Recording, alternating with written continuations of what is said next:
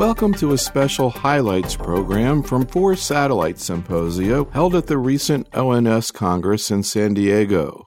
This is medical oncologist Dr. Neil Love. The format for each meeting was identical and based on a rounds approach to education. In each meeting, we asked two oncology nurses to select cases from their practices and present these to two faculty physician investigators and our audience, who also responded to the discussion using keypad polling devices. We begin with non Hodgkin lymphoma and CLL with nurses Miss Amy Goodrich and Miss Lisa Downs, and Dr. Myron Czuczman and Dr. Stephanie Gregory. Miss Goodrich began by presenting a young patient from her practice. He is a 20 year old college student, and his ultimate diagnosis was diffuse large B cell lymphoma.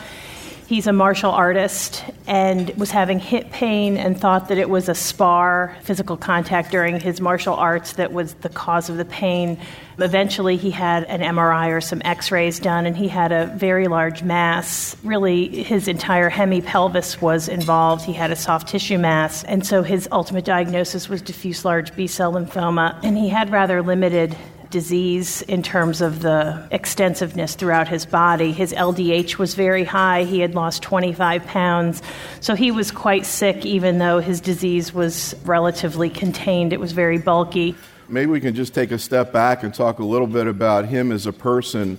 What was it like when you first met him? I imagine 20 years old, finding out you have lymphoma must have been a complete shock. It was a shock, and as all of you in this room are aware, the younger people really work on a lot of denial. And he was definitely in denial. This was not going to impact his life, even though he had an obvious limp.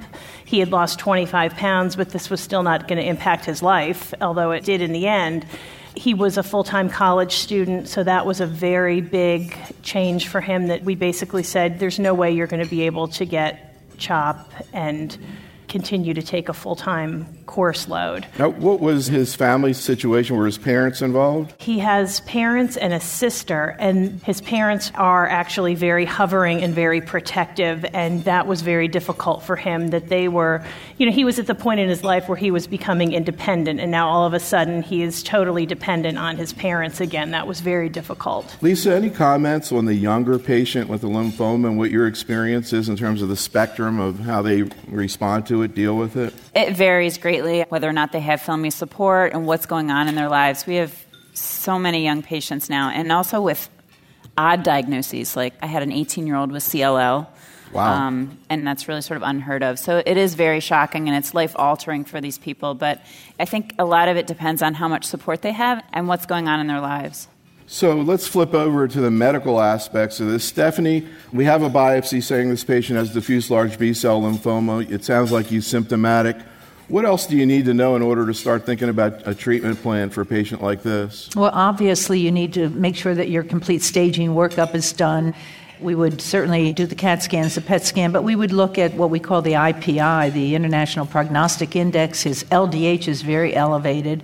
You look at the stage of the disease, and you know this is an unusual presentation. We usually think of lymphomas occurring in lymph nodes, so this is really an extranodal presentation, and it's extensive. It's not we say 2B, but it's an extensive involvement of an extranodal site. So, Myron, what would you say to a patient like this about the possibility of cure? And if they really pushed you in numbers? What kind of numbers would you give? I mean, in general, based on our CHOP data, I think that we've improved at least 10 to 15 percent cure rates historically with CHOP alone. And then also, it's hard because you have to depend on the prognostic. The IPI actually may influence it. But in general, we tell people about half patients can be treated with CHOP could be cured. I think about I tell patients around 65% chance that you can be cured with rituximab CHOP type based therapy up front. However, and we are just saying about IPI, unfortunately, this guy's a good risk IPI, although he's not good risk. And the other thing is that independently, his bulky tumor is a bad prognostic factor. And B symptoms, I always tell the fellows and medical students, B means bad. So it's not good for you to have B symptoms. So, but those are two independent factors that we have to put in our brain when we talk to patients. So it's very difficult. I mean, we should tell them there's better than a 50% chance that they can be cured, but that means that they have to appreciate that they can still be cured if they don't get cured with initial therapy, but they may need additional treatment. I'm curious, Amy, did this specific type of discussion occur with either this patient or his parents? And was he the kind of person or his family out there on the web getting information, or were they just sort of you know, sort of freaked out saying, What do we do? No, they were not on the web getting information at all. And we did have that discussion that the goal was to cure the disease. And because he didn't fit in a nice little package, it was really hard to give him numbers. Now, maybe you can bring us up to date on this patient because he actually participated in a trial to try to see if we can maybe move that 65% or whatever number you want to give, which looks at one of the new strategies to try to improve results. But what actually happened in terms of the decision about treatment and maybe just bring us right up to date? Right, so we talked to him about an ECOG study that patients got started on standard therapy with CHOP, and then midway through had a PET scan done. If the PET scan was positive, they were switched to ice, rice. If the PET scan was negative, they just went on to finish out six cycles of CHOP. Stephanie, can you comment a little bit about what the thinking is in trying to do a study like this? This is a new concept, an early PET scan. You know, if we can say you're responding well after two cycles, three cycles of chemo, and we do a PET scan and it's still positive, should we be moving on to a more aggressive treatment, for example, high dose chemo and stem cell rescue? And that was piloted at Memorial Sloan Kettering. We can talk a little bit about that also. What about using, Lisa, this kind of approach outside a protocol setting? We know from having surveyed oncologists that a lot of them just go ahead and do this on their patients. There's an issue whether they can even get a PET scan, whether the insurance is going to approve it and whether it even is a logical i mean it sort of makes sense but yeah. whether it really helps people. What do you do in your own practice? Practice yeah. We don't usually follow this particular type of protocol but we would if the pet was positive after three to four cycles then switch over to autologous transplant like stephanie was saying. There isn't a whole lot of studies that say that that's the right thing to do but it is sort of intuitive and when you talk to patients you sort of make that decisions with the patients and explain what your reasoning is and they usually sort of go along with you. It's a little bit more clear in somebody who has a large cell lymphoma rather than a low grade lymphoma to what to do. And I guess, Myron, you know, there's a question about whether or not if the PET scan really is positive after three cycles, is that really tumor or not? And do you need to go in and biopsy it?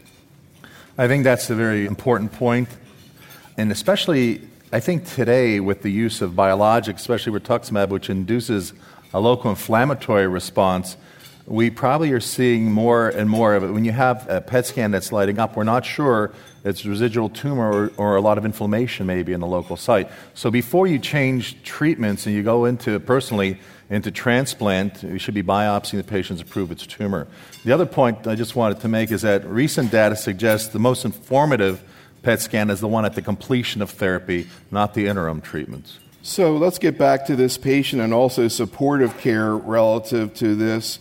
Now, he got R-CHOP, and then he got switched over based on the fact that PET scan was still positive to R-ICE. What is your experience, Amy, in terms of nausea, vomiting with R-CHOP and R-ICE, and what actually happened with him? So typically with R-CHOP, people have some nausea and vomiting. You're usually able to control them relatively easily. We tend to have a little harder time with ice, but still you can control people. Um, what would guy, you say the number is for R-CHOP that you see real serious problems with nausea and vomiting? What number would you give to the patient?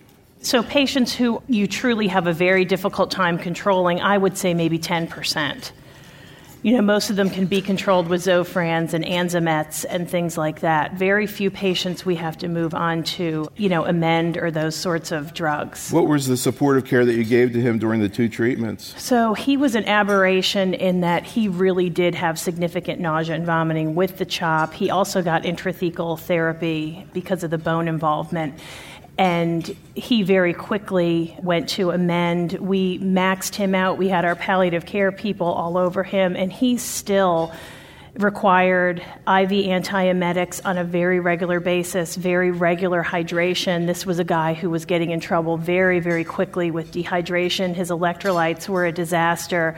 And I told Dr. Love I chose him because truly, without the nurses who were taking care of him, he would be dead he would absolutely be dead. Amy, how did this, you know, it sounds like a very distressing experience oh, for it, him. It, it was. How did it, it, affect him as a person? It was horrible. He was very depressed. He stopped taking classes. He couldn't engage in his martial arts. His parents watched him like a hawk. It was really, really difficult for him. And then the nausea and vomiting. I mean, this kid was, I mean, he was a kid, 20. He's technically a man, but he was a kid. And this was a really rough go for him. But it was amazing the support that the nurses gave him. They were all over him. Fortunately, the main two nurses who took care of him had children his age, so really were able to connect with him and, you know, be on him in a very appropriate way, both from a nursing perspective and from a psychosocial perspective. So, I mean, truly, he would be dead without them. They truly saved his life. We never would have been able to give him all that therapy had the nurses not taken such aggressive care of him. Lisa, I guess it's important to differentiate sadness from depression. I mean, anybody who's got cancer is going to be sad, but when you start talking about not being able to sleep, losing weight, etc., this situation, it sounds like this is almost appropriate, you know, emotional response right. to go through that.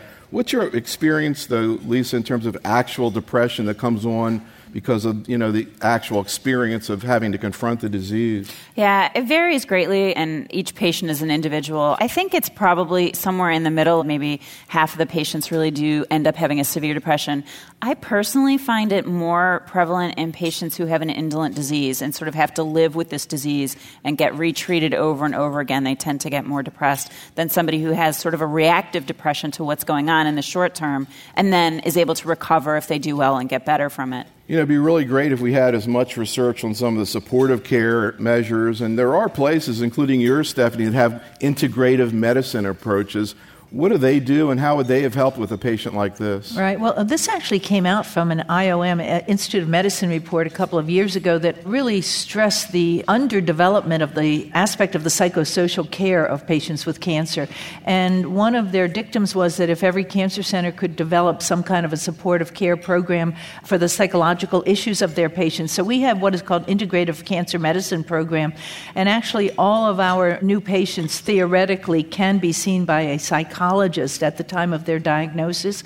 And that incorporates also nutritional counseling, massage therapy, biofeedback, and actually acupuncture, which I have used on several patients for both anxiety and for pain control. Lisa, you know, we actually visited the integrative program at Memorial that Barrie Cassileth is the head of. And it was interesting. One of the things that she really talked up that they were very interested in was massage. Now, that may be a problem in terms of getting it paid for, but they even had courses for massage therapists for cancer patients. What are your thoughts about some of the complementary things that can be done in addition to counseling, et cetera, but physical things like acupuncture, massage? Yeah, I think it's great, and I think every cancer center should probably have something attached like that. The problem becomes budgets I know we had some of these things in place. We even had an artist for an art program that would go to the chemotherapy suite and they would make these little tiles and then hang them up around the chemotherapy suite, which was really nice. But unfortunately, about four years ago, they cut her position. So it is difficult in this day and age to get these things, but I think it's extremely important and very helpful for the patients. In terms of other strategies, Myron, that have looked at trying to improve the cure rate, I'm sure everybody in this room who works in a general oncology setting is aware of dose dense chemotherapy for breast cancer, where it's given every two weeks with growth factor support. That's been done now for about nine or 10 years. But this same strategy has been looked at with this situation, diffuse large B cell. This was just presented at the ASH meeting. What do we know right now about the strategy? We don't find too many docs in practice doing it off study. Well, what's happening is that, for example, this R-CHOP, giving it every two weeks, 14 days instead of every 21, this was a French study, but again, people quibble. They say it's an interim analysis. But that and an English study that was presented at ASCO the year before indicated that you don't do better with R-CHOP 14 than you do with R-CHOP 21. And other strategies, though, I think what the future is going to hold. For example, in the CLGB, we have a large study looking at patients being randomized between R-CHOP or rituximab and dose adjusted EPOCH. And those patients actually are getting tissue sent to the NIH for the future that Lou Staudt will be looking at the actual genetic profile of the tumor and then trying to relate that with responsiveness to the actual one therapy or the other, see if maybe one treatment is better than another. I think we're going to be looking at actually risk analysis, stratification, and eventually we're going to see individualized therapy for these patients. Stephanie, even though there's not a lot of this strategy to be done outside of protocol, there is some. What about the supportive care implications if a patient is going to get dose dense therapy? One of the differences between dose dense therapy in this situation and breast cancer is the oncovin. So the potential for neurotoxicity, maybe more fatigue. In breast cancer, these patients seem to fly through it. How about in lymphoma? Yeah, and I think that one of the criticisms of this study was that unfortunately, we all know that if you're going to give R-CHOP every 14 days, you must give growth factor support. It was at the option of the physician whether or not he gave growth support, and that's why it came out that there was no difference between R14 and R21. In reality, I think that in Europe, the tendency is that they feel R14 is a better approach. If you're going to do it, you must give support. And the other thing is the NCC guidelines now, at least for patients over the age of 65, routinely up front, you give a growth factor. What about neurotoxicity with the oncovin kind of getting more squeezed in there quicker? Do you see that? Not really. Hmm, interesting. So let's bring us up to date on this patient. Where is he right now? So he is 18 months out from his therapy. He was PET negative at the end of his four cycles of rice, and he's doing great. He's back in school. His affect is perfectly appropriate. He's got a little bit of a limp, but other than that, he's no worse for the wear. How do you think this affected him and his family as people? Well, he changed his major to psychology. so, so, it definitely it definitely mm. impacted him. I'm sure the parents are very happy. Wait, what was his major first? Yeah, you know what? I don't. I think it was business or something, something totally unrelated. But yeah. Okay, now we're going to get into the second case of follicular lymphoma and maybe a more common situation. Lisa, can you present the patient? Sure. This is a seven year old woman with a grade one follicular lymphoma. She presented with swelling of her leg and ended up that she had involvement in the iliac chain. And after comprehensive staging, that was all she had was just this one area of follicular lymphoma. So technically speaking, she was a stage one follicular lymphoma, which is actually a rare find. Only about 15% of patients are truly diagnosed at stage one. Problem with it, it was a sort of bulky area. I think the mass was at least six centimeters when she was diagnosed. So it's a little bit worse if it's a bulky area. If you really find a grade one that's a small area and contained in one place, you can radiate that with about 40% cure rate in those patients. So, now, what was this woman's life situation? She was a, a widower. She was a retired secretary, surrounded by all her girlfriends that used to come to the appointments with her. So she did have support, and she was very healthy. Otherwise, had no comorbid illnesses. She was a vibrant woman. Who came with her, if anyone, to the clinic visit? One of her girlfriends would come with her. They were so cute. They'd well, come with their, you know, tea and coffee and have like a little party in the chemo area. You know, this crosses every cancer line in terms of the shock that people feel and the expectation that you know, maybe they're not going to be alive six months from now. What was her personal reaction? She was actually pretty okay with it. You know, when you present these things, it's a grade one, so this is a low grade lymphoma. You know, I don't want to say that she's not young, but she's 70 years old, so she's probably going to do fine and not die of her disease. And so that was very comforting when she did hear that. If she was 30 years old, then they get really scared and it alters their life. But she was, you know, retired and sort of enjoying her life. And what we did for treatment didn't really change that that much. So she was pretty well adjusted. So, what was the next step? So she ended up getting radiation therapy, and because it was a bulky mass, not that there's any research to support this, but we did give her Rituxan maintenance as well. There is research to support Rituxan maintenance in follicular lymphoma in general, but when you're a grade one, it becomes sort of a questionable issue whether or not you need to give it. But since Rituxan is pretty easy to give and it's well tolerated, we did give her Rituxan for two years in maintenance. Then what? She was okay for, I think it was about a year, which is sort of typical for Rituxan alone to relapse within a year after that. And she did relapse with a, a mass that actually encased a lot of her large vessels in her retroperitoneum. So we would normally rebiopsy something like that, but it became a difficult issue because it was difficult to get to. And so we ended up not rebiopsying and sort of hoping that she had the same type of thing. Myron, what would you be thinking at this point? Well, it's interesting that with the maintenance, it didn't cure the patient. It's often the case is that you know the idea is progression-free survival was prolonged. I think a couple points is that this was, I guess, a substantial relapse. Since you're saying you might be thinking transformation. Yeah, her LDH was normal though. Right, so. LDH. Can you just explain what transformation is? Yeah, transformation is typically when you go from a low histology like a follicular grade one and most historically be if you develop the diffuse large B cell lymphoma. So you go from case two to case one. Yeah, and it's quite, it's not too subtle. I mean, even though you have bulky nodes, as mentioned, LDH being normal goes against that. And another trick you could do is do a PET scan. Although follicular lymphomas often light up, if there's truly an area of transformation, patients don't transform all their nodal sites. It's usually just one area, and it's actually growing more rapidly than other areas, but also be very positive on a very dark black ink blot on a PET scan, whereas the other areas that were, say, more low grade would be lighter or not as intense. Yeah, her SUV, I think, was five. So yeah, so not it wouldn't too be bad. as suspicious. Right? So, Stephanie, just you know, following up a little bit more on this issue, what would the implication be from a treatment point of view in a patient like this in terms of whether it's transformed? Would it actually change the treatment? Yes, it would. The transformation carries with it, in general, a poor prognosis. And years ago, we were told, oh, if you get a transformation, you have about a six month survival after that. And we now know that's not true necessarily, that you can have, as Myron mentioned, a local transformation. And we certainly would treat it more aggressively. That's the kind of treatment you'd want to include an anthracycline. You'd have an R-CHOP regimen, perhaps. And I think at that point, if this were a young person, we move them on to transplant at times with some long term survivals. What would you be thinking specifically, though, Myron, in terms of options for treatment at this point? You would think about in a patient that probably still has low grade lymphoma, you basically have a large list of things to choose from.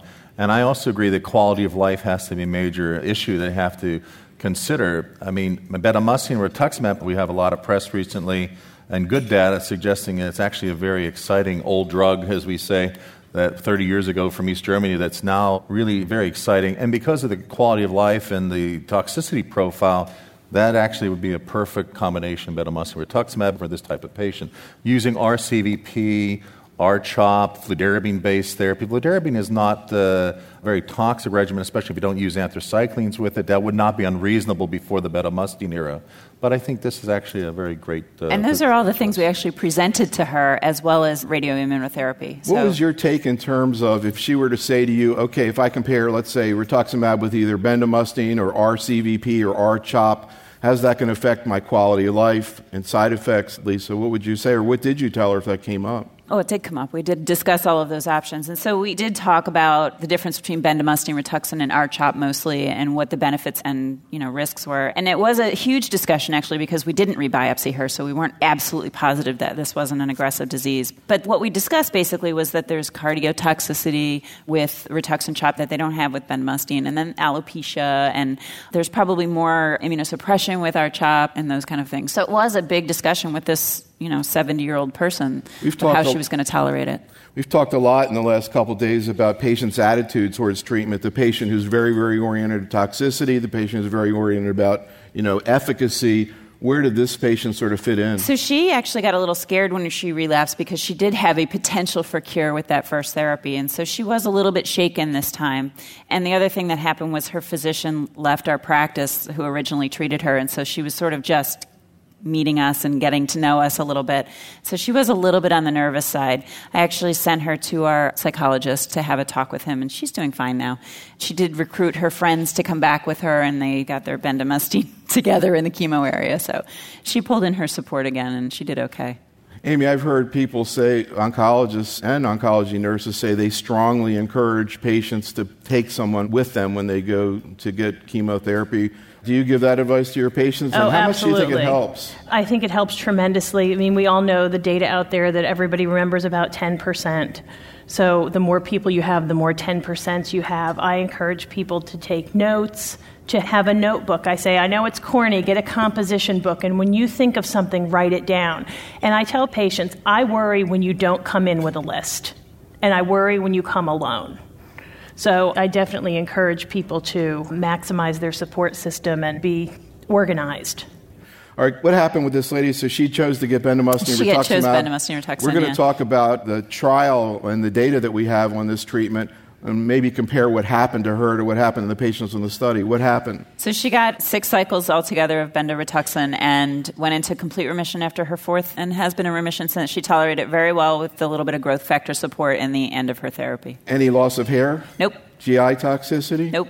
What have you seen, Amy, in terms of bendamustine and side effects and I, toxicity? I love it. I love it. It's a great drug. It's an easy sell. It's a great regimen that you'll see, but side effect wise, very minor nausea, minor, minor fatigue, no alopecia, really very different from CHOP-R or CVPR. So, Stephanie, you were nice enough to introduce me to Dr. Rummel in December when he was about to present this presentation, which I couldn't even get in the video part of the presentation. It was like the Beatles were there. I mean, it, it was probably the biggest presentation at ASH, and really, you know, we talk about practice changing, but really it is practice changing, and maybe you can talk about this trial. Yes, so I was going to say two years ago you never would have heard of bendamustine, and it was actually Dr. Rummel who did a very large study, frontline follicular lymphoma, advanced disease, and found the interim analysis was that they were comparable. But this year at ASH, he actually less toxicity, better progression free survival. BR is winning out. Now, we don't have a long term follow up, and I think that's why some people are looking at this a little bit, but many of the cooperative groups have actually changed their R-CHOP regimen to now BR for frontline, and you talk to anyone in the relapse setting for almost every disease lymphoma, we're talking about BR in combination. One of the things I noticed was peripheral neuropathy being a lot less with the BR. Of course, you have the Oncovin Absolutely. in there, a lot less neutropenia. Anything else you want to comment on in terms of side effects? And also in the top there in terms of progression free survival just that everything favors BR at this. And I think that one of the issues certainly is going to be can you harvest stem cells after this? I mean, these are some of these patients will be younger patients. It's always the same issue. Is this an alkylator with purine characteristics? If these patients relapse after this and they're young and they go on to an auto transplant, can we harvest stem cells? There was a small poster at ASH addressing that. It was small numbers. It looked like they could mobilize stem cells. We sometimes get together a bunch of investigators and we do like what we call a think tank. And Myron and Stephanie were one we had a few months ago. And Myron, I think it was a month after this was presented, and I haven't really talked to you about it since then. But at that point, I was asking you, are you using BR yet? And you were kind of like, hmm, maybe I need to see the paper published or et cetera. Still not too sure? Well, I'm using bendamustine rituximab, and I said this in the case of a, especially an older patient or cardiotoxicity in patients who have underlying cardiac problems. It's a wonderful combination to use even now, but but you the, need to watch dose. Right, dose, and the final publication hasn't been out yet to really look at the fine print. The other thing is, you know, it, always wonder, you know, the CR rates are actually quite low, 30, 40 percent range seems somewhat low for patients, but depending on the patient population that was treated. And the other thing is that there is a fair amount of skin reactions that I think is understated. And we were involved in the initial work with bendamustine three, four, five years ago when it came out.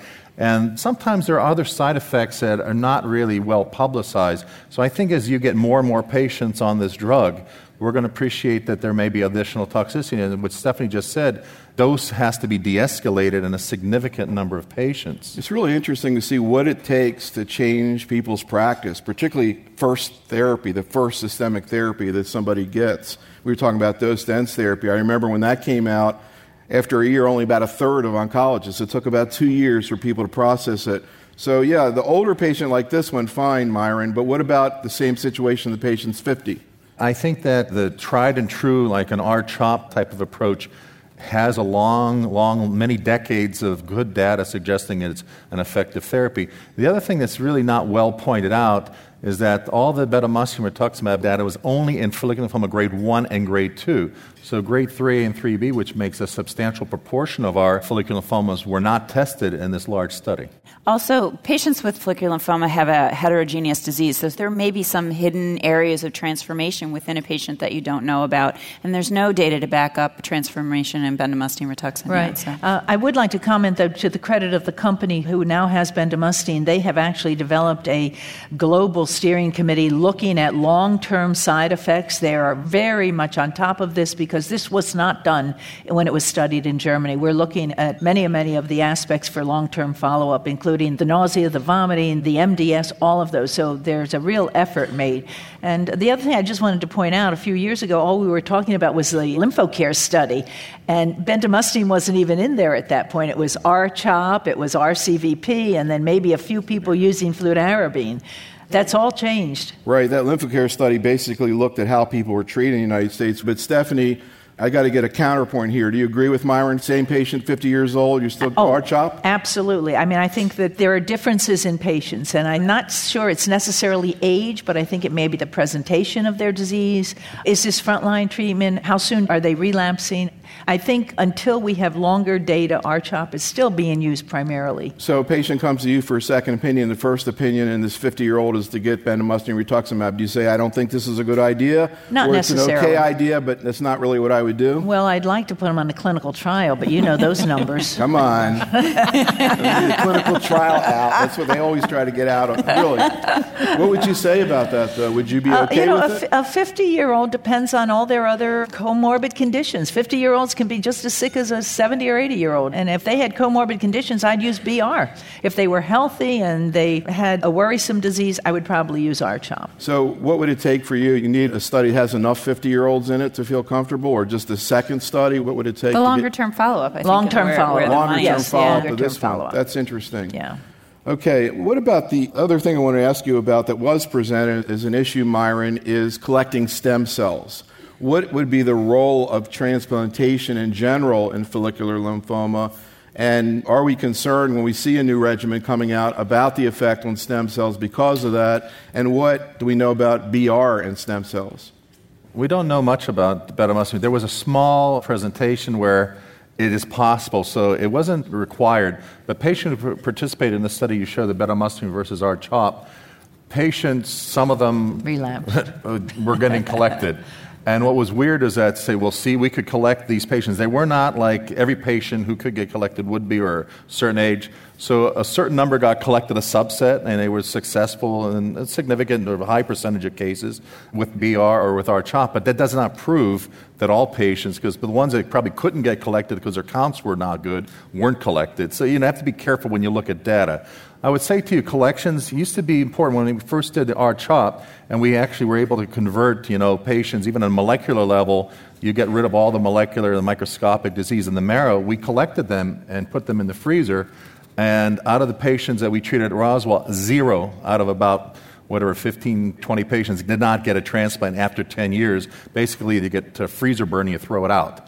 So I think that today, because of the new treatments we have, I do not collect patients' stem cells because I think we have a very good chance. Well, most of getting insurance them companies won't let you do that anyway. And it's Yeah, expensive. yeah. Patients has to pay for that We never fee collect for- beforehand. And there's also Mozobil now, so Yeah. we're getting better at even collecting Right. in patients who have had prior therapy. Right. So Yeah. So there is not a major role in transit. only collect them if you're going to use them. but how about the role of transplant, though, in follicular? High risk patients, as Stephanie was saying, if somebody was relapsing quickly after good therapy, whether it's R-CHOP or abendamustine, and say after six months they have a fairly quick relapse, you try a second regimen, they're relapsing quickly, that's a bad omen. Something's wrong with that patient.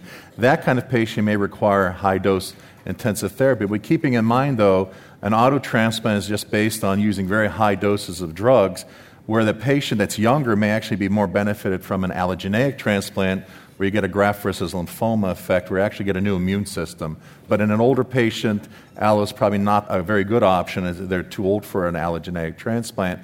Certain cutoffs, different places, but an auto transplant is still reasonable in a certain patient. So, Stephanie, we're not going to talk about mantle cell lymphoma today, but it's certainly a fascinating disease. There were quite a few mantle cell patients in this bendamustine rituximab study. What did they see there, and where are we right now with mantle cell in general? Yeah, the response rates were very good, in fact, in mantle cell. And again, many of the clinical trials now out there are incorporating bendamustine, if not in frontline therapy, in second line therapy. But there are both frontline and relapse using bendamustine now. And also the concept of bendamustine maybe in combination with Velcade, which is very effective in mantle cell.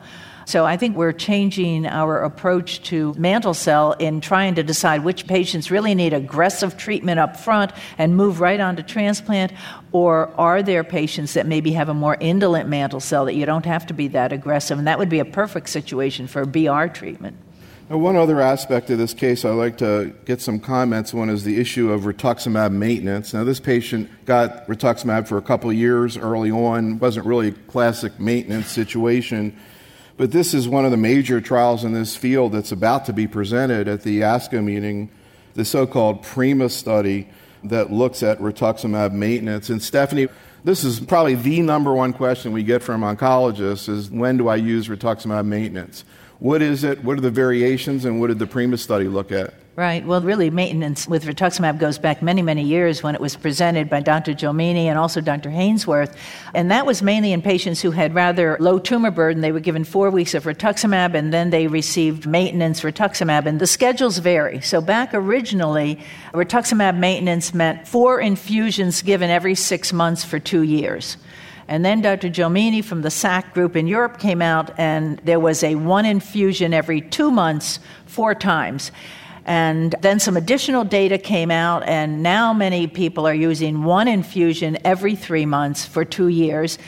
And more recently, Dr. Rummel is using an ECOG is using one infusion every three months until the patient no longer responds to rituximab, which may mean five, six, seven years because we're part of that resort trial for ECOG, and I have six patients who are on rituximab maintenance out five and a half years now with no relapsing. So there are different varieties of what rituximab maintenance is, and although most people say it improves progression-free survival, we have no data that it's going to improve overall survival. It's just that patients like to feel that their disease is under control and not to worry about every time they get a CAT scan, you know, is it now coming back? Do I need more treatment?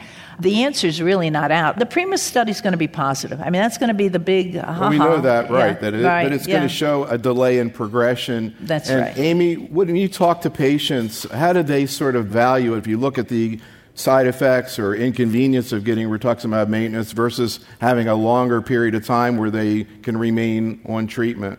They like it and they want it for the most part because these, for the most part, are low grade patients who have been out there on the internet looking figuring out what's out there, and they do like to feel like they're being treated, that something's being done, and we're not just sitting and waiting for this to come back. I actually have a patient on the ECOG study. She's out five and a half years now, too, without relapse, and she's thinking, this is expensive. I think I want to stop. So there is a little bit of cost that we have to think about. Are you talking about point, the but- resort trial? Yeah. That's a really interesting study. In a way, this strategy kind of reminds me of endocrine therapy and breast cancer, where you give prolonged therapy and the concept of whether do you give it for a defined period of time. You can see there's a lot of difference of views here, Stephanie. What about the idea? What was looked at in the resort trial, and when are we going to find out the results from it? All right, so they're really looking at a number of parameters. And again, remember, these patients had to be low tumor burden, which meant that they didn't have cytopenias, they didn't have massive adenopathy, they didn't have massive splenomegaly.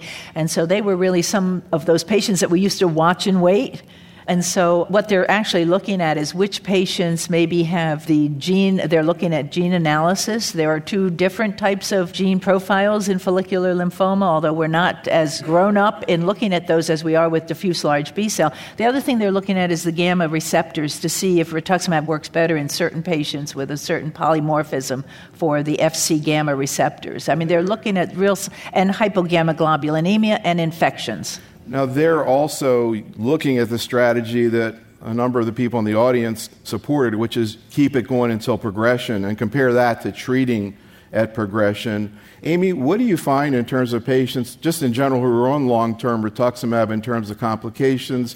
Stephanie referred to the potential of infections, Right. quality of life, how they feel. What do you see?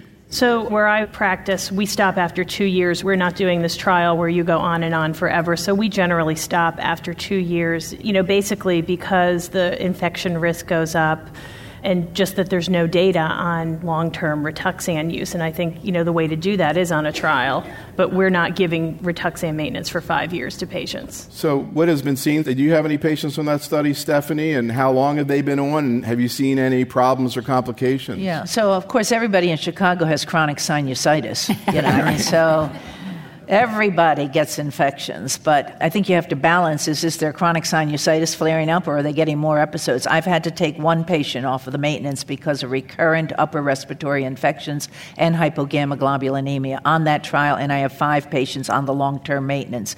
And as I mentioned, all of them now are mature patients; they're out five years. Did it improve her sinus problem, taking her off the Rituxan? Yes. Yes. Of course, that's an experiment of one. Myron, what do you know in terms of Yes. Thank you.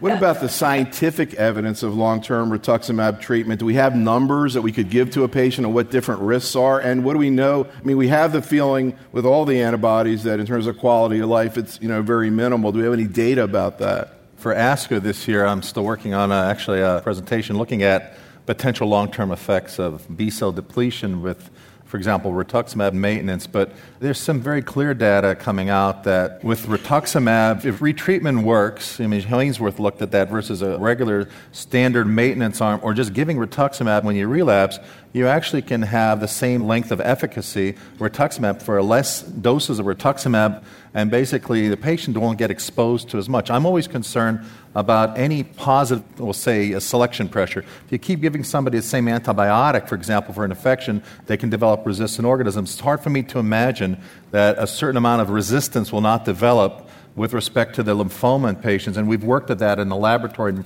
actually published recently on that topic. It has to be investigated further. We know that people who got rituximab, when they get immunizations, they don't have the same ability to be immunized in the future when they lack B cells. And what about other approaches? I mean, Stephanie likes to use radioimmunotherapy. And the cost, I think, is a major impact going to be with the current things that are going on today with respect to how much we're paying for medical care. One dose of maybe a radio labeled antibody or a different antibody a different schedule? Why are we starting right after therapy? What about waiting a year or two and starting when after the patient recovers their immune system? There's a lot of questions that are left unanswered. It's just like this is the approach, and we're going to now go. It used to go, you know, for one year to two years to five years, now forever. Final question to Myron. I mean, B cells seem like a good thing to have. Why don't we see more problems when we give long term rituximab? B cells eventually come back. If you give rituximab and you stop, within around nine months you have the replenishment because you're not knocking out the stem cells, the cells that make the B cells, and you're not knocking out the plasma cells, but the mature B cells in between are being knocked out. The question really is what you just said. If you keep going for a long, long, long period of time, we're not sure what repercussions we may be seeing. All right, let's talk a little bit about CLL. And Amy, can you present your 70 year old woman? Sure. So I have a patient, she's 70 years old. She was actually diagnosed with her CLL in 1995, so has been definitely a frequent flyer. She actually didn't need therapy until 14 years into her diagnosis. So we now, observed did you know her, her in 1995? I did not know her. I met her in 99. So she so, was in the middle of this long observational period. That's really yes. long. Yes, and so of course, when on her FISH study, she had a 13q deletion, which is the best prognostic indicator for CLL. That 13q deletion, so very good risk CLL. Had watched her for a long time. How did she do with this idea of observation? You know, we see this in different, like for example, prostate cancer, and we hear from the urologist that the men really get uncomfortable off treatment of course, their alternative is androgen deprivation, which is really a symptomatic treatment. Here you have other options, including rituximab. How did she handle being off treatment with, you know, leukemia? So she handled this remarkably well. She is a very well educated woman, did lots of research, understood what it was to have this disease and what that 13q deletion meant. And so Dr. Love charged us was trying to find cases that were just from a human perspective that were interesting. So this woman is the matriarch of her family.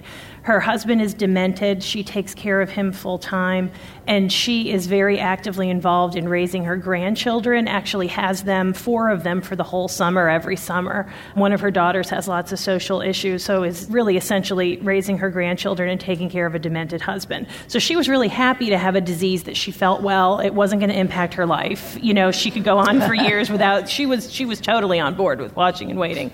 So she was somebody who we actually started therapy probably later than we should have because she didn't want to be treated. So by the time we treated her, what really pushed her to treatment was she was having symptomatic splenomegaly. Her spleen was massive and she was having early satiety and abdominal pain and her white count at that point was 300,000. She I mean we watched her for a long time.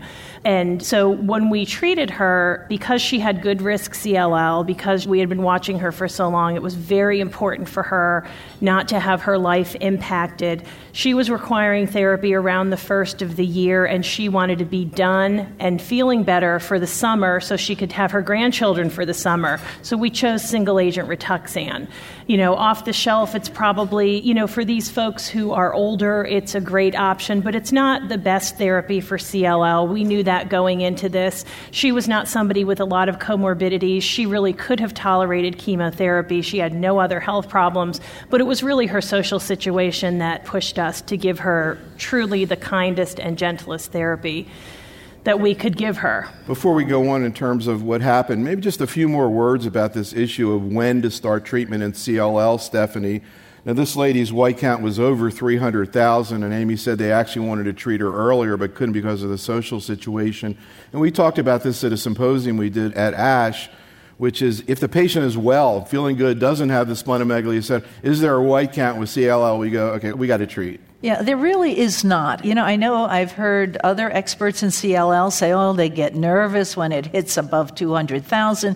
I have watched patients with white counts up to 450,000, and I'm sorry, there is no such thing as hyperviscosity syndrome in CLL. It just does not occur. So I don't have a knee jerk when they hit 250,000. If their hemoglobin's okay, their platelets are still okay, they don't have massive adenopathy. I mean, I think once you start seeing bulk of the lymph nodes. And again, remember, these old classifications, they didn't have CAT scans. This was just what they were doing in physical examination. So I don't have a white count specifically. It's when they get those progressive disease or symptoms or fevers or night sweats or cytopenias that I really feel you have to go in and treat. Now, Lisa, Amy mentioned that when they did start the rituximab, they used tumor lysis precautions. Right. What are some of the things you think about in terms of tumor lysis, and what do you actually do?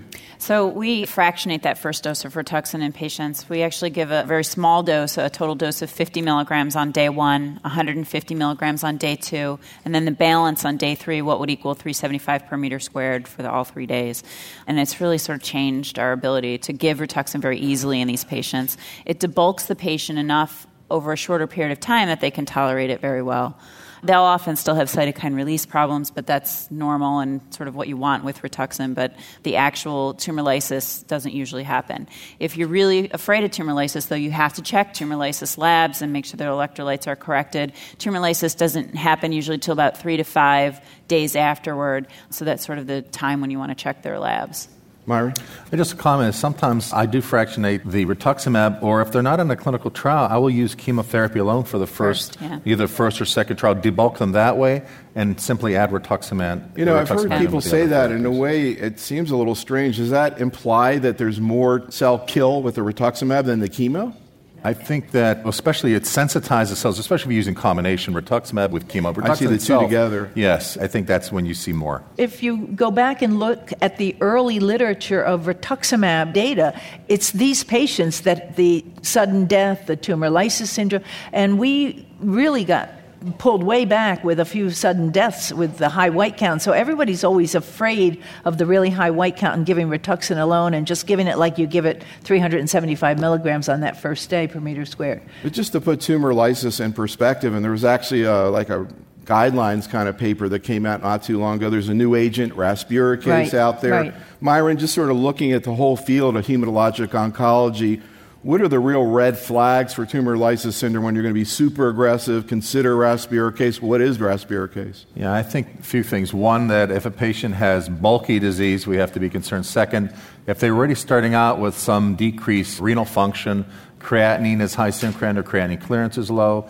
If patients have circulating tumor cell lymphocytes, either leukemic phase of lymphoma or CLL, you always have to be concerned. And another thing is if you have a very effective therapy that can work quickly, those patients can quickly, dump a lot of uric acid into their bloodstream and overcome the kidneys. And also, if you don't use allopurinol, before you start therapy, the uric acid will crystallize within the kidneys as well, and then you get worsening. You get worsening kidney failure and all these other problems with the high potassium, et cetera, builds up.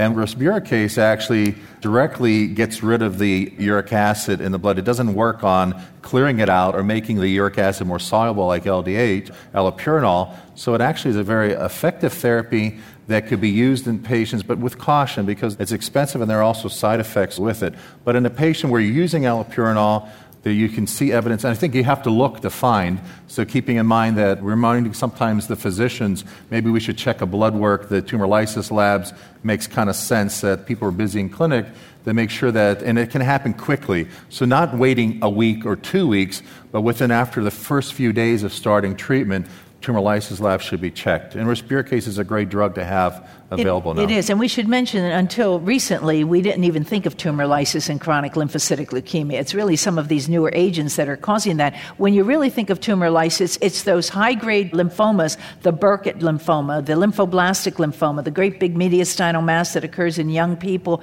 with a high LDH. They're the ones that you're really primed. We didn't expect to see tumor lysis with CLL, and now with some of these, I mean, we'll, I'm sure we'll talk about lenalidomide, but that's something that was very unexpected. Well, maybe this is a good time to talk about some of the systemic strategies and then sort of fit in where this woman's treatment fit. Maybe you want to comment on this, Myron. What do we obtain by adding rituximab to FC, FCR? We know from our studies of oncologists overall, this is the most common initial therapy of CLL. How do you decide between FCR and other regimens? And what do we know about new approaches such as lenalidomide and other novel agents?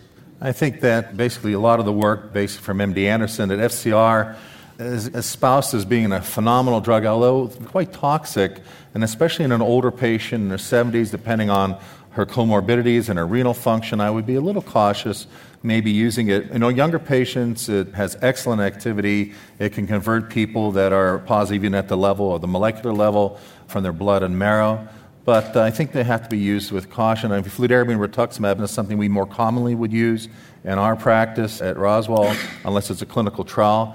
I think bendamustine rituximab is now a lot of data is coming out. The German data is excellent, and this just shows that you're improving survival. I think also what's very common is rituximab has made a major impact in B cell neoplasms and improved not only the progression free survival but also overall survival in a lot of cases. So, what happened? Can you bring us up to date with this lady? Sure. So, her white count came down nicely. Her spleen shrunk up beautifully, and we actually gave her John Byrd's thrice weekly Rituxan regimen. So, she got it three times a week for four weeks. Any tumor lysis issues? She had a little bit of hyperkalemia. That was it. We gave her allopurinol, and we very aggressively hydrated her for several days and pulled her in. She was in, you know, three times a week that week.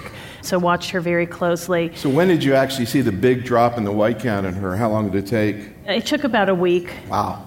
Interesting. But, you know, because we only gave her 100 milligrams that first day, it's a stepped up approach as well. But pretty quickly, her white count came down. And then within six months, but we got her through the summer, within six months, her white count started coming back up again.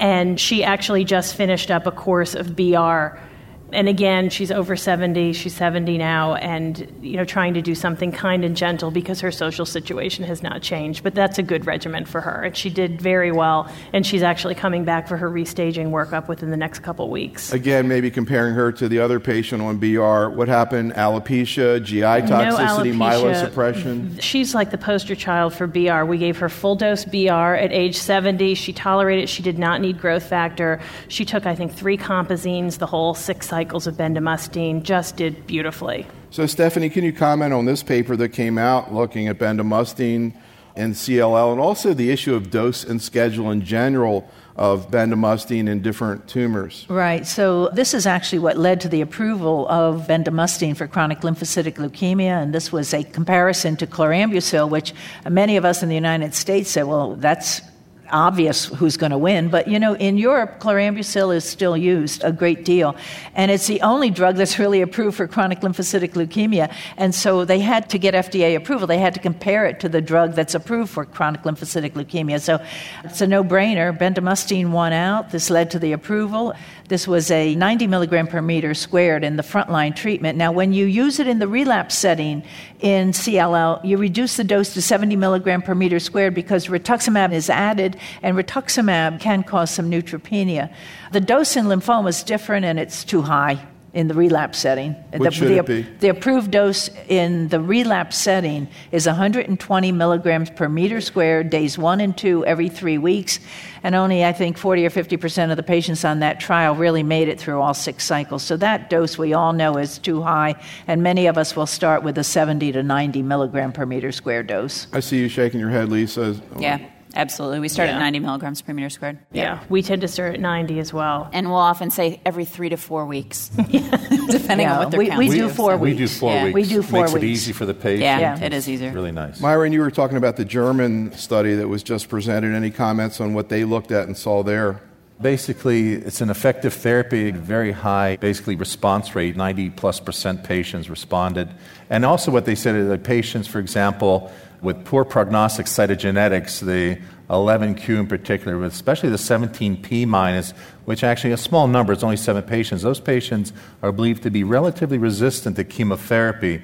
So there's a tendency to take those patients to uh, a lot of times you can use alemtuzumab campath in those patients, or you can use, for example, FCR, but they're not as responsive as patients that have other cytogenetic or other risk factors.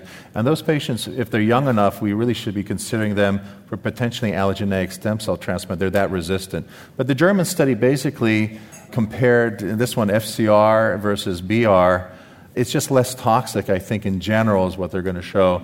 But the efficacy is still very excellent. Stephanie, Myron mentioned lenalidomide. Of course, we were talking about that a lot with myeloma. What an amazing drug. I wish I, I knew how it worked. Maybe you can give me a hypothesis why. we, we, don't know how it works, The Neil. microenvironment. right, the microenvironment, the the, cytokines, the maybe angiogenesis. We don't know, but it's become really an important drug in many, many of the hematologic malignancies, and now it's being looked at in, um, I mean, this has been done at Myron Center looking at the lenalidomide. And the dose has been an issue because of something called tumor flare and tumor lysis syndrome. And now lenalidomide is actually being moved up front. It was Ferrajoli from MD Anderson had a treatment in the front line in the elderly, and here's a trial right there. There you go. So uh, Can you talk about what they saw there? And also about this flare reaction that they saw and the tumor lysis syndrome issues. so this was a overall response of about 54% and you know in cll stable disease is also very good. So when you look at overall response and 40% stable disease and 47% blood crs are pretty good the tumor flare is the lymph nodes actually swell they become red they become tender and you can treat it with steroids you can treat them with non-steroidal anti-inflammatories but it has been thought that perhaps the bigger the tumor flare maybe the better the response. And the other thing is the tumor lysis syndrome. There were some deaths when the dose was used as it was used in multiple myeloma. And so now we're down to several trials looking at different doses in CLL, and it's being looked at in both the frontline setting and in the relapse setting. And also mantle cell, diffuse large B Yes, cell. and as a maintenance also. So rituximab and lenalidomide as maintenance is now being addressed in some tumors. Fascinating. I mean, you would think, I mean, people seem, we were talking yesterday, people seem to do pretty well on longer term lenalidomide. Is that your experience, Amy? And do you think that kind of a strategy from a quality of life point of view, if it turns out to be more effective, Yeah, will be absolutely. tolerable? Yeah, absolutely. Patients tolerate it relatively well. Everybody just wants to take a pill and and have it, you know, have their disease controlled with a pill. I mean, I think this is a great drug for all of these patients. Again, it's a chronic disease. We need lots of things in our toolbox that are well tolerated, and this is easy for them to take. The other thing we're looking at too is its use in combination with other therapies. So we have a clinical trial looking at the combination of Revlimid and Rituxan in Rituxan refractory patients and whether or not uh-huh. we can overcome that Rituxan refractoriness. And it looks like, knockwood, will be published at some point, but possibly. Uh-huh, good. Myron, we, we said we weren't going to talk about mice or laboratory stuff, but I'll give you 30 seconds to explain why maybe lenalidomide and rituximab could in some way be synergistic and sounds like maybe some hints in resistant patients. Oh, I think it's very exciting because it's a very unique mechanisms, not just one, but multiple mechanisms of action. As mentioned, maybe decreases the blood supply to the actual tumor cells. It stimulates the patient's own T cell immunity. And it has multifactorial, it makes the environment inhospitable for the cancer cell, and it also activates natural killer cells. We did mouse studies, as you mentioned, in the laboratory where actually these immunomodulatory, these thalidomide derivatives actually stimulated natural killer cells, not only increased the numbers in the mice, but also activated them so they had better killing ability. Then when you added rituximab, the rituximab was able to use the NK cells like more soldiers to kill more tumor cells, and we actually saw synergy. What was interesting, when you knocked out the natural killer cells and gave the exact same dose of rituximab and lenalidomide, there was no benefit at all. You almost it was just the same as if you just gave rituximab alone. So mechanistically, there's ways of combining these agents based on what they do to the actual patient's immune system and how to logically combine them. Myron really has done some of the sentinel research on anti CD20 antibodies and rituximab. What about some of the new agents? And we now have ofatumumab out there, Myron. How does that work? Any reason to think it'd have any advantage over rituximab? I'll put a plug in. There's an ASCO poster from one of my graduate students, so go see that at ASCO if you're going. But it's interesting. Some people actually, when you go into the field, they say, well, ofatumumab is being given at a higher dose, so it's basically rituximab at a higher dose. It's not. It recognizes a different part of the CD20 target on the actual tumor cell, which is closer to the surface of the actual tumor cell to its membrane. And it has different activities. It looks like when we actually were comparing them head to head, and we'll be publishing our results in the near future, there's the very clear differences. Now, whether or not they'll translate into major differences in the patient, we'll have to wait with clinical trials. The other thing is there's a GA101, which Roche has, that may be the successor eventually to rituximab. And it is also different. And although it recognizes the same spot where rituximab binds, it has a different ability to maybe kill the cancer cell via different mechanisms. And the important thing is these do work better in CLL than rituximab.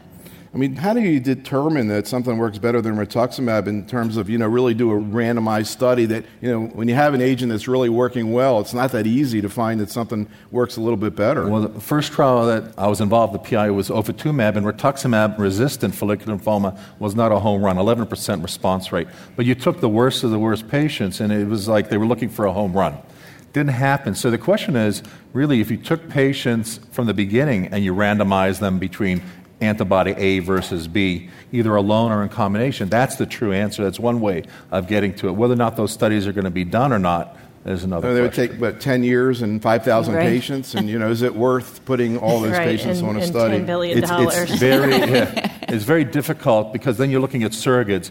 Is really complete remission rates important, or molecular CRs? Do we clear every cell, even at the molecular level in the blood and marrow? Perhaps that'll translate into longer remission. We, a lot of people believe that's true. Yeah, it reminds me a little bit of the study that proved that aromatase inhibitors work in breast cancer. It was 9,000 patients that they had to put on to actually see a 20% difference. Let's talk about the last patient. Now we're back to a 50 year old man, Lisa. Yeah, he's a 50 year old gentleman who is a reverend and had his own congregation that he felt very in touch with. And so becomes part of our decision making when we talked about therapies with him. But he had three children. He was diagnosed with CLL. And his diagnosis was based really on large lymph nodes when he first presented to us. It was less about his blood. He had a few white blood cells that were elevated, but not anything very serious. Before he we go on, Stephanie, can you just clarify CLL versus SLL? Yes, CLL, by definition, you have to have more than 5,000 circulating monoclonal B cells as determined by flow cytometry. But the thinking is it's kind of of the same, same disease? disease? Same disease. Uh, treated the same, too. Again, before we get into his medical management, again, what was the psychosocial situation? What was his reaction, 50 years old, having this diagnosis? He was actually pretty devastated he didn't ever like question his religion or anything, which was what I sort of thought he was going to do. But you know, he was pretty devastated, and the reason for that was because we thought that he had more serious of a disease when he was first diagnosed. This was not your run of the mill CLL that maybe could be watched and waited for many years. We had a feeling he was probably going to need treatment within a few years of his diagnosis, and so we sort of told him that initially so that it would get him ready in the future. But he was lucky enough to have three years without therapy. What was it like during the three years for him? And again, this whole issue of observing somebody with any cancer, including CLL. Yeah, and it's interesting because the same as Amy's patient, they tend, if you're lucky enough to be a watch and waiter, they get into the groove and they don't ever want to be treated. They want to be one of those lucky ones that never need treatment. And so it's sometimes it's hard to eventually convince them that no, it's now it's time we actually need treatment. And so in him, we decided to treat him because his lymph nodes did get extremely large. His tonsils actually got so big that they were almost touching in the back of his throat. He started having sleep apnea and he was snoring and he was driving his wife crazy. and so that's, that's a major reason. See? It's all about the women. That's CLL. It'll do it every time. So we actually discussed a lot of therapies for him initially, but decided on Rituxan alone. And the reason was similar to what Amy is. He did not want to change his lifestyle. He did not want to not be there for his congregation and, and be involved in what his normal life was. So we did end up treating him with Rituxan as first therapy. What happened? He did have some response after his first course, although it was not even a PR, but his snoring got better and his lymph nodes shrank a little bit. And so we decided to put him on maintenance Rituxan to see if we could get sort of more mileage out of it. And that's one of the things that we have observed over the years of doing this is that if you give Rituxan maintenance, sometimes you'll get a little bit more shrinkage each time that you give the drug. And those lucky patients that can just stay on Rituxan maintenance, it does work for some of those patients. He did eventually relapse, however, and he sort of relapsed with a vengeance. It came back sort of quickly, and we did rebiopsy him to make sure there was no transformation. We actually did a PET CT on him. I don't know how we got it through his insurance company, but we did. And there was no super hot areas on PET or anything that would guide us for biopsy. But he did end up getting, you know, normal SLL was what we found, still considered low grade disease, no transformation. So then we, he actually was from Lancaster, and that's about an hour and a half to two hours from Philadelphia. And so we sent him back to his primary oncologist. And after long discussions about what the options were, he decided to get fludarabine Cytoxan in combination with Rituxan again, and he got that locally it ended up that he got a horrible pulmonary toxicity. And actually, all three of those drugs, Rituxan, fludarabine, and Cytoxan, can have some pulmonary pneumonitis as a sequelae of receiving those.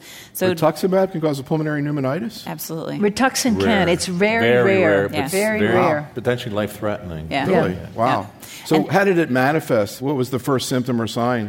Well, he started to get some shortness of breath and some wheezing, and it actually started to resolve a little bit. And so we sort of thought maybe it was pneumonia or just an upper respiratory tract infection. And, you imaged him? Anything there? yeah, they did a chest x ray locally, and he was sort of managed locally, not lost to us, but like we weren't sort of participating in that part of it. So often pneumonitis is not seen on chest x ray. You really need a high resolution CAT scan to see these subtle changes in the lungs, and that was not done at his local oncologist. And so they gave the second cycle, and very shortly after the second cycle, he was in the ICU for about six weeks with a horrible pulmonary reaction. So no more FCR for him. and how, how was he managed when he had this? With steroids or what? Yeah, that's how we, we do manage it. He, he ended up on high doses of steroids, but he was intubated. He was that ill with his pneumonitis. Wow. And so Wow. he spent probably about a week on the vent before they were able to wean him off of that.